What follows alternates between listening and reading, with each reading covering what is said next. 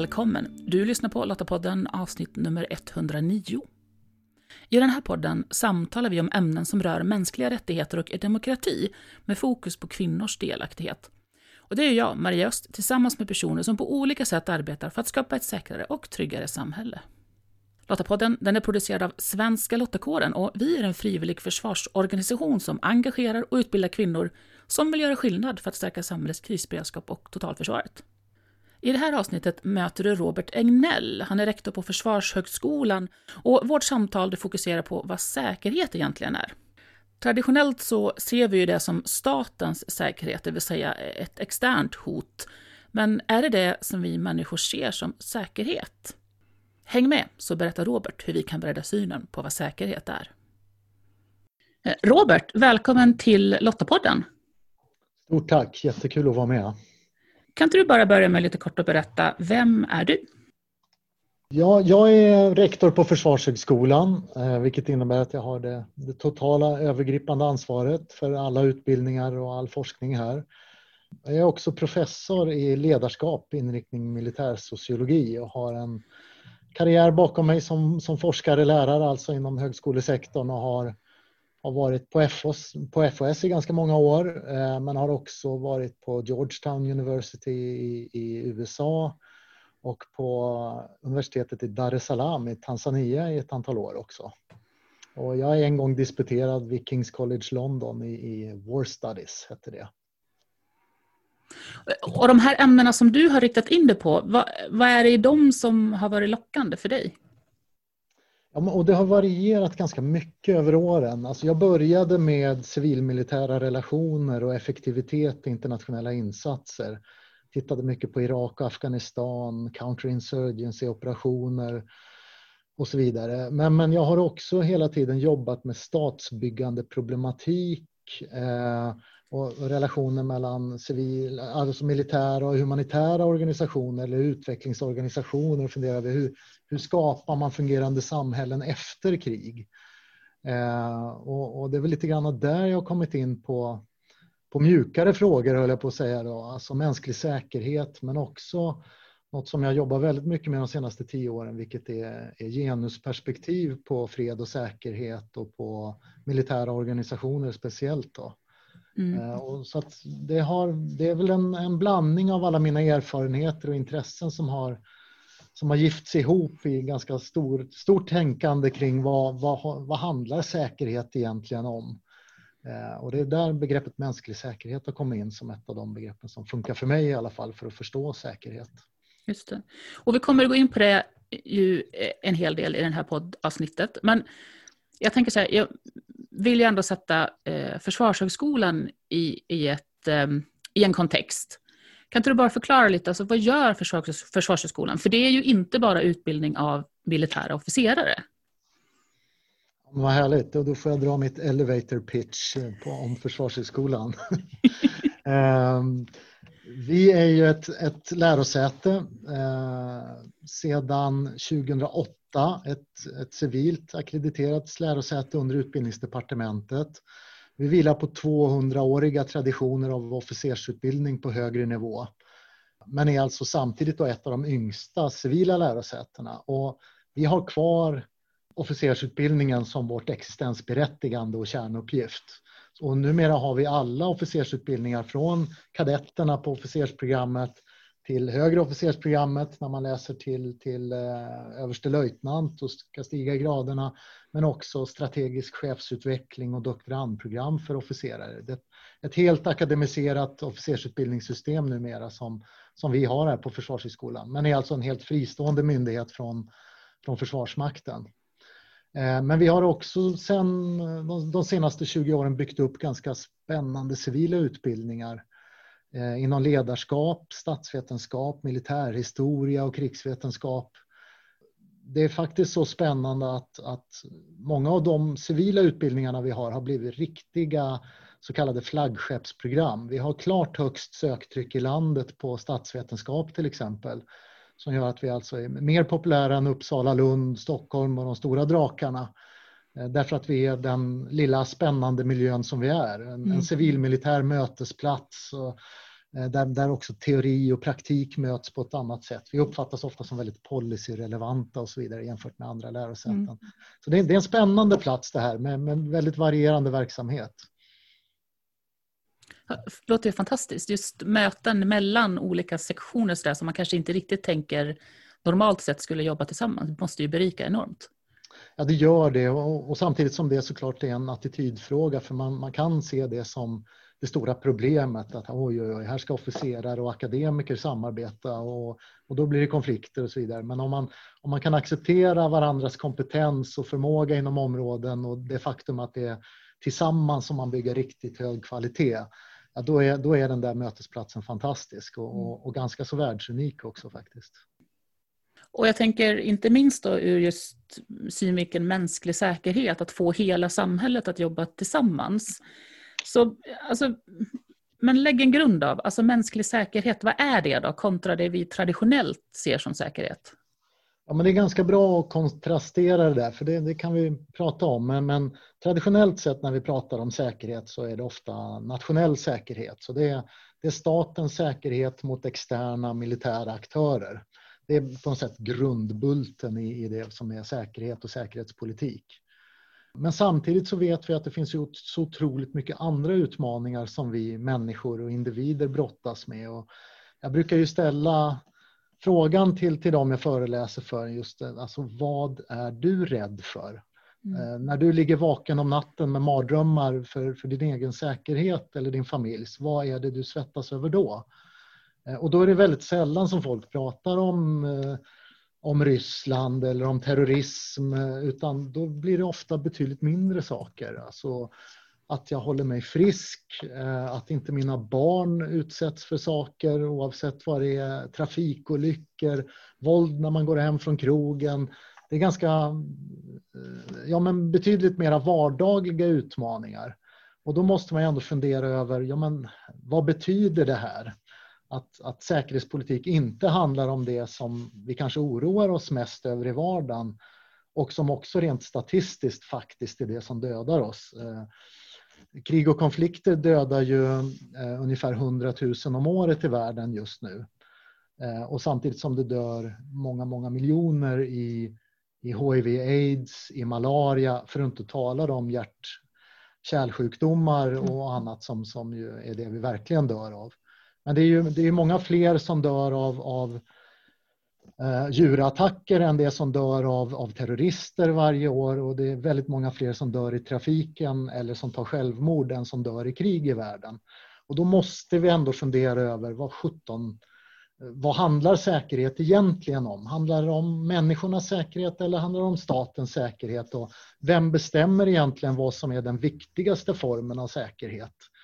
Eh, och det är där begreppet mänsklig säkerhet, så i all enkelhet efter den långa harangen så handlar mänsklig säkerhet om att flytta fokus från staten till individen och ställa frågan vad, vad är du rädd för? Vad, vad hotar människan, individen eller gruppen snarare än staten? Eh, men det är också ett normativt begrepp när man gör det, för det säger ändå på något sätt att det viktigaste, det är människans säkerhet, inte statens. Mm. Statens säkerhet är ett verktyg för att uppnå mänsklig säkerhet. Och jag tänker, det är ju ett annat sätt att tänka på det, då, att vrida eh, linsen. Men hur ska man då som stat tänka? För någonstans har man ju det här grundläggande ansvaret att skydda eh, landet och dess invånare. Hur, hur kan man tänka då säkerhetsmässigt just ur mänsklig säkerhetsperspektivet? Ja, men det är en klockren fråga därför att ofta så gör man också den här distinktionen mellan statens säkerhet och mänsklig säkerhet. Och en del tycker att ja, men, traditionell säkerhet, det har vi redan ett begrepp för, så låt så mänsklig säkerhet få täcka allt annat. Det är de här mindre, mjukare eller vad, hur man nu väljer att beskriva de säkerhetsfrågorna. Eh, och det tror jag är direkt felaktigt, utan eh, statens säkerhet är ju ett otroligt viktigt instrument för att uppnå individers säkerhet. Och, och, då handlar det snarare om att mänsklig säkerhet hjälper oss att komma ihåg varför staten egentligen existerar. Att det är ju ett samhällskontrakt där vi människor har gått ihop och så har vi bildat en, en, en, en statsmakt, en statsordning som har i uppgift att skydda oss. Och det är därför staten och samhället finns. Mm. Och då får man inte eh, i, i all sin byråkratiska eller maktfullkomlighet som företrädare för, för nationen eller staten glömma bort att i grund och botten så existerar vi bara som ett instrument för våra medborgare. Och det är liksom en, en slags demokratisk påminnelse som är väldigt viktig. Och då, då blir det ju väldigt viktigt också att hela tiden föra de här resonemangen. Ja, men de här besluten, de här satsningarna, gynnar det verkligen medborgaren eller är det någonting annat vi strävar efter just nu? Och där tror jag att vi, vi lever i ett, ett väldigt fint samhälle på så sätt att, att det är få av oss som tycker att Sverige inte bryr sig om oss medborgare eller som inte prioriterar ganska stora delar av statsbudgeten på, på vår utbildning och på vår välfärd och på vår vård och så vidare. Men, men det finns ju andra länder som lägger över 50 procent av statsbudgeten på, på militär förmåga. Om man tar Nordkorea och, och Ryssland ligger oerhört också, också, högt upp också. Och de bedriver ju då så att säga statlig säkerhet på bekostnad av medborgarna och då har man missat poängen med staten då tycker jag. Och i Sverige har vi den här fina tanken då att, att medborgarna är delaktiga i samhället och tar ett visst ansvar. Vi har ju sett det under pandemin nu till exempel. Vi har inte stängt ner, vi har inte pekat för mycket med, med, med stora pekpengar utan det har liksom varit vi medborgare som, som är delaktiga i att ta ansvaret. Finns det en skillnad där i då mellan hur stater är uppbyggda och den struktur vi har i just vidden av eh, mänsklig säkerhet, eller vidden av att, av att vi ser på mänsklig säkerhet på annorlunda sätt? Spontant så säger jag ja. Ehm, jag tycker du är inne på någonting otroligt spännande och det, det handlar ju på något sätt om om tilliten då. Tilliten till samhället, statsstrukturerna, tilliten till våra medmänniskor eh, och, och, och, det system vi lever i. Och det tror jag det är en enormt viktig grundförutsättning. Och där tror jag ett, ett, en, en, stat som alltså är duktig på mänsklig säkerhet som, som får oss att känna oss trygga, det, är ju, det är ju, blir ju en apparat som vi litar på. Eh, och det i sin tur främjar ju betalningsviljan i, i, i, i skatter till exempel. Det främjar vår, vårt, vårt ansvarstagande i händelse av kris. Och det ser vi ju ganska ofta att där är vi bra, precis som du är inne på.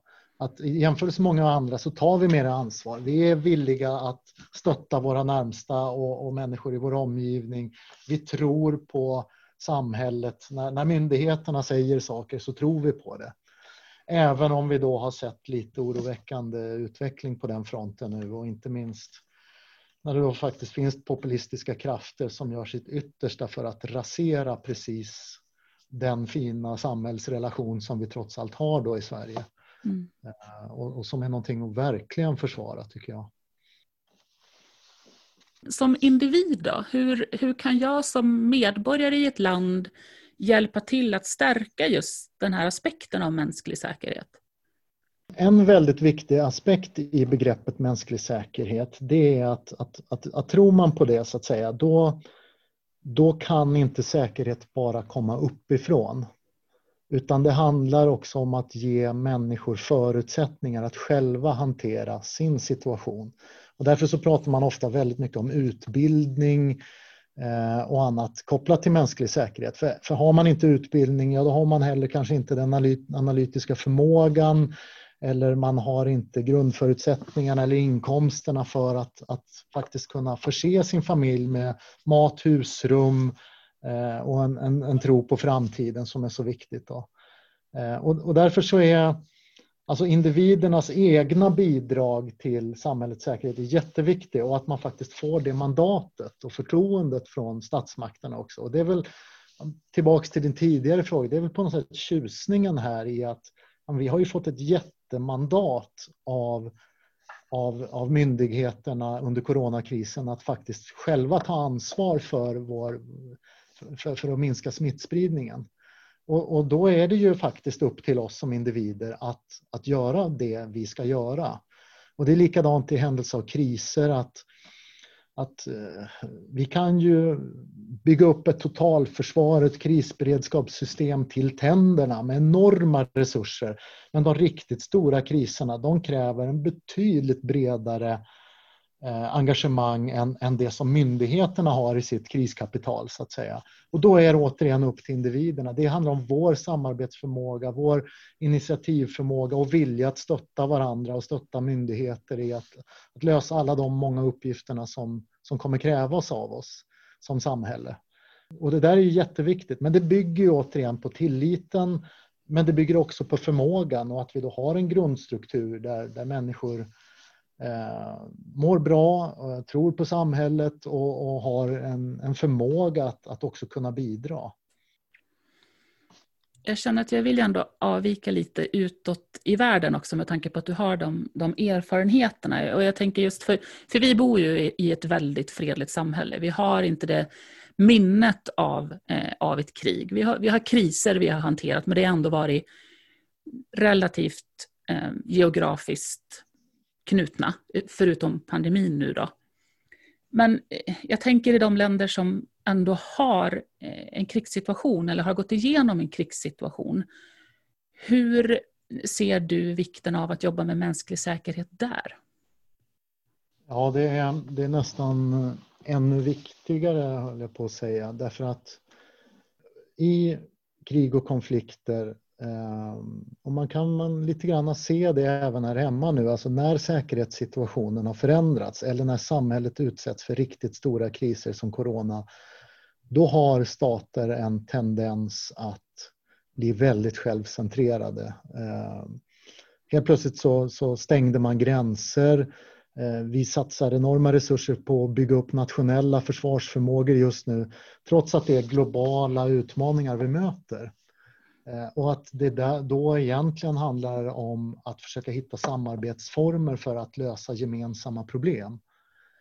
I den logiken som gör att staten ofta sluter sig så blir också synen på statsapparatens vikt i förhållande till, till, till individerna eh, skiftar också så att säga. Då, och då, är, då upp från individen till staten. Att helt plötsligt så är man villig att inskränka eh, Eh, ehm, vår integritet eller mänskliga rättigheter och sånt. Sånt försvinner ganska fort när en stat hamnar i krig och helt plötsligt så handlar allt om statens överlevnad. Och så kanske det ska vara, men det finns en risk i att man då glömmer bort de viktiga mänskliga säkerhetsperspektiven. Och det är så spännande. Jag har då varit med i ett forskningsprojekt som tittade på vad är de största säkerhetsproblemen för, för kvinnor i östra Kongo som har befunnit sig i, i olika former av inbördeskrig under väldigt lång tid? Och då, då tror man alltid som utomstående då att ja, de kommer ju såklart svara att ja, det är kopplat till alla de gerillagrupperna eller den kongolesiska statens eh, förskräckliga säkerhetsstyrkor som, som eh, skövlar och, och våldtar och, och, och bränner ner byar och tvingar folk på flykt och så vidare. Men det intressanta är att, att de kvinnorna som vi pratade med, de pratar om utbildning för sina barn som det största utmaningen mm. de brottas med just nu. Och, och det, det, är så himla, det är en fantastisk logisk förmåga de har som inte vi har när vi tittar på östra Kongo då, från ett utifrån mm. perspektiv. Därför att de vet ju att får inte deras barn tillgång till utbildning då är de för evigt förbannade i, för, i fattigdom och i mm. misär och det finns ingen väg ut. Eh, så att, så att för dem är då det ett större problem än att de när som helst kan våldtas av en gerillagrupp som dundrar in i byn. Mm. Eh, och det, det, det, kräver på något sätt eftertänksamhet tycker jag kopplat till, till hur vi tenderar att se på andra saker, men också hur, hur, hur vi riskerar att bli lite blinda kring själva kriget och konflikten när sånt mm. uppstår. Att, att de andra mänskliga utmaningarna som är oerhört viktiga, de försvinner inte.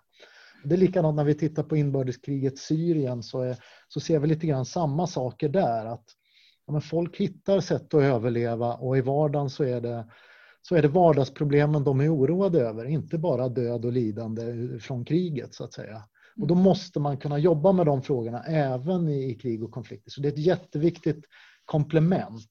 Eh, Ett annat perspektiv är det faktum att vi, vi tenderar då när vi ska fredsförhandla att samla alla de stridande parterna runt bordet för att reda ut vad, vad det här handlar om. Och, och då antar vi att en, en, en, konflikt består av ett antal aktörer som har motstridiga uppfattningar. Och, och vi löser konflikten genom att samla dem och så försöka reda ut det här tillsammans. Eh, och då missar man ofta krigets grundorsaker och underliggande samhällsproblem. Medan om man frågar individerna på marken, vad har ni för utmaningar? Vad brottas ni med för säkerhetsproblem i vardagen? Då kommer man oftast väldigt mycket närmare de här grundorsakerna och kan hantera dem som, som en gång gjorde att folk plockade upp ett vapen och började skjuta på varandra så att säga. Mm. Eh, och därför så är det otroligt viktigt komplement. När vi gör en konfliktanalys då kan man inte bara hålla på med aktörerna och, och, deras intressen utan man måste också titta på människorna på marken och våga fråga dem. Vad, vad är era problem i vardagen? Eh, och, det, det, och därför kompletterar de varandra ganska bra de här perspektiven tycker jag. Men de här frågeställningarna då, eh, ser du att det finns relevans för dem nu då i, när Sverige bygger upp sitt totalförsvar igen? Ja men det tycker jag. Eh, som sagt var, Sverige har ju varit bra på att, att främja mänsklig säkerhet och det ska vi vara tacksamma för. Men när vi nu bygger upp totalförsvaret och, och, på något sätt ska gifta ihop det civila och det militära försvaret, krisberedskapssystemet med Försvarsmakten och höjd beredskap eh, och krig, då gäller det att vi fångar alla perspektiven. Och, och det jag brukar tjata om det är att jag, jag skulle inte vilja se olika eh, stuprör här, alltså att vi har ett krisberedskapssystem för fred och ett, ett totalförsvar för krig och höjd beredskap. Utan att, att vi snarare bygger en, eh, att vi skapar en verktygslåda som kan hantera alla Sveriges utmaningar oavsett om det handlar om skogsbranden, översvämningen, terrorattacken, cyberattacken eller det storskaliga kriget mot Ryssland. Att all, alla de verktygen kommer behövas i samtliga de kriserna men i olika skala, i olika omfattning, kanske med lite olika ledningssystem. Och ett, ett sätt att, att hålla hela hotbilden eh, framför oss, det, det, är just att jobba med begreppet mänsklig säkerhet. Eh, och annars så är risken till exempel nu när vi tittar på eh, resultaten av coronakrisen eh, Eh, och hur ska vi bli bättre på det? Ja, då ska vi bygga en massa lagerhus för, för, eh, för respiratorer och ansiktsmasker och så vidare utan att tänka på, ja men det här var ju ett fenomen inom allt det som hotar Sverige och dess medborgare. Hur kan vi då bygga in det i ett större system inom ramen för totalförsvaret och, Eh, och andra eh, eh, militära eller civila kriser så att säga. Så att vi hela tiden håller helheten i åtanke. Men också när vi ska bygga den, den skarpa sidan av försvaret, alltså vår försvarsförmåga militärt och totalförsvarets förmåga i höjd beredskap och krig. Att vi inte glömmer bort alla de här viktiga mänskliga säkerhetsfrågorna som är mera kopplade till ekonomiska system, till vårdinrättningar, till, till folks fortsatta uppehälle, till fortsatt utbildning och så vidare. Eh, som inte heller får raseras. Så att vi, vi, de här begreppen hjälper oss att hålla koll på både det, det, lilla viktiga men också helheten. Och det är väl det som jag tycker är, är nyttan med det. Eh, och, och, jag är en sån forskare som inte bara tycker att det är kul att teoretisera utan som verkligen vill se ja, men vilken nytta kan jag ha av det här begreppet. Då? Och då ser jag att ja, men det är nyttigt för att, vi, för att analysera utmaningen, för att planera insatser kopplat till den utmaningen och sen genomförandet. Så att det finns med oss hela tiden i, i det praktiska. Ja, men just det. Så att det är någonstans det vi har i ryggraden med oss, det vill säga det vi har övat på och använt i vardagen, då är det mycket lättare också att agera utifrån det i en kris eller en krigssituation, tänker jag. Istället för att behöva, oj då, nu ska vi, ska vi göra någonting nytt nu i den här situationen som är stressig ändå. Ja men precis och att, att de här liksom ändå nästan filosofiska teoretiska begreppen Eh, få praktiska konsekvenser. Så att, mm. ja, men vad betyder mänsklig säkerhet i totalförsvaret? Jo, men X, Y och Z och det, då ska man bygga upp det och sen så ska man öva det så att det är en självklar del av praktiken sen. Snarare än oh, vi måste också tänka på mänsklig säkerhet för det, det hjälper oss inte så att säga utan mm. det, det, måste bli konkret och det måste bli verkstad. Ja, men då hoppas vi på att eh, de som lyssnar och kanske lite extra då, de som kanske faktiskt är inblandade i just den här processen som pågår med totalförsvarsutbyggnaden just nu, tar till sig lite extra helt enkelt. Men eh, eh, definitivt att vi alla tänker ett varv extra kring just den mänskliga säkerhetsaspekten framöver. Så Robert, tack så jättemycket för att eh, du var med oss och redde ut begreppen lite grann. Jättetack för att jag fick vara med och, och det är ändå så att frivilligorganisationerna med Lottakåren i spetsen är ju på något sätt det är ju ert bread and butter detta. Det är, ni, ni, jobbar underifrån och bidrar till, till, till mänsklig säkerhet och till systemet i helhet på, på ett fantastiskt sätt. Så det var jättekul att få vara med och prata i den här podden speciellt. Tack! Att se på säkerhet ur ett mänskligt perspektiv blir liksom ett sätt att visa tydligt att vi anser att människan är utgångspunkten när vi bygger vår säkerhet. Och att det inte är staten som är det viktiga. Det blir liksom logiskt för mig utifrån att vår demokrati grundar sig på mänskliga rättigheter. För då är det väl klart att även människor känner sig hotade av som staten ska fokusera på. Eller vad tycker du? Länk till mer information relaterat till det vi samtalat om i det här avsnittet det hittar du på lottapodden.se.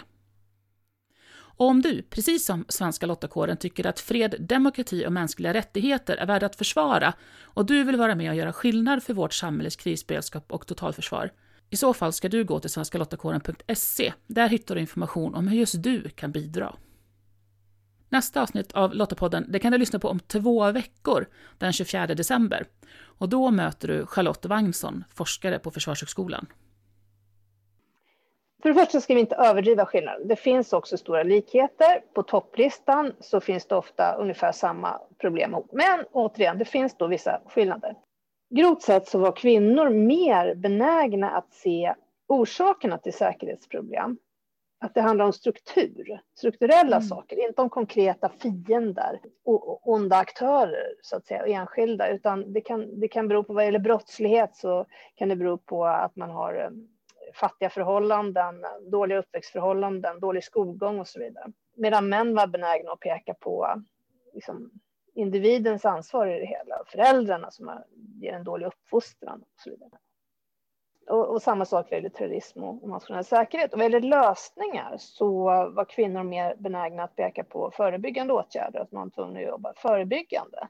Mm. Som i, i, internationell säkerhet till exempel, att man, man ska jobba via FN och förhandlingar och dialog mer.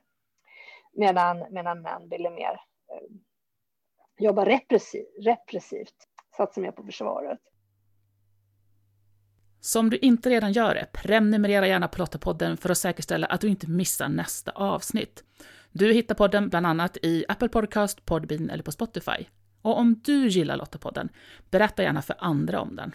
Och tack för att du lyssnar. Hej så länge!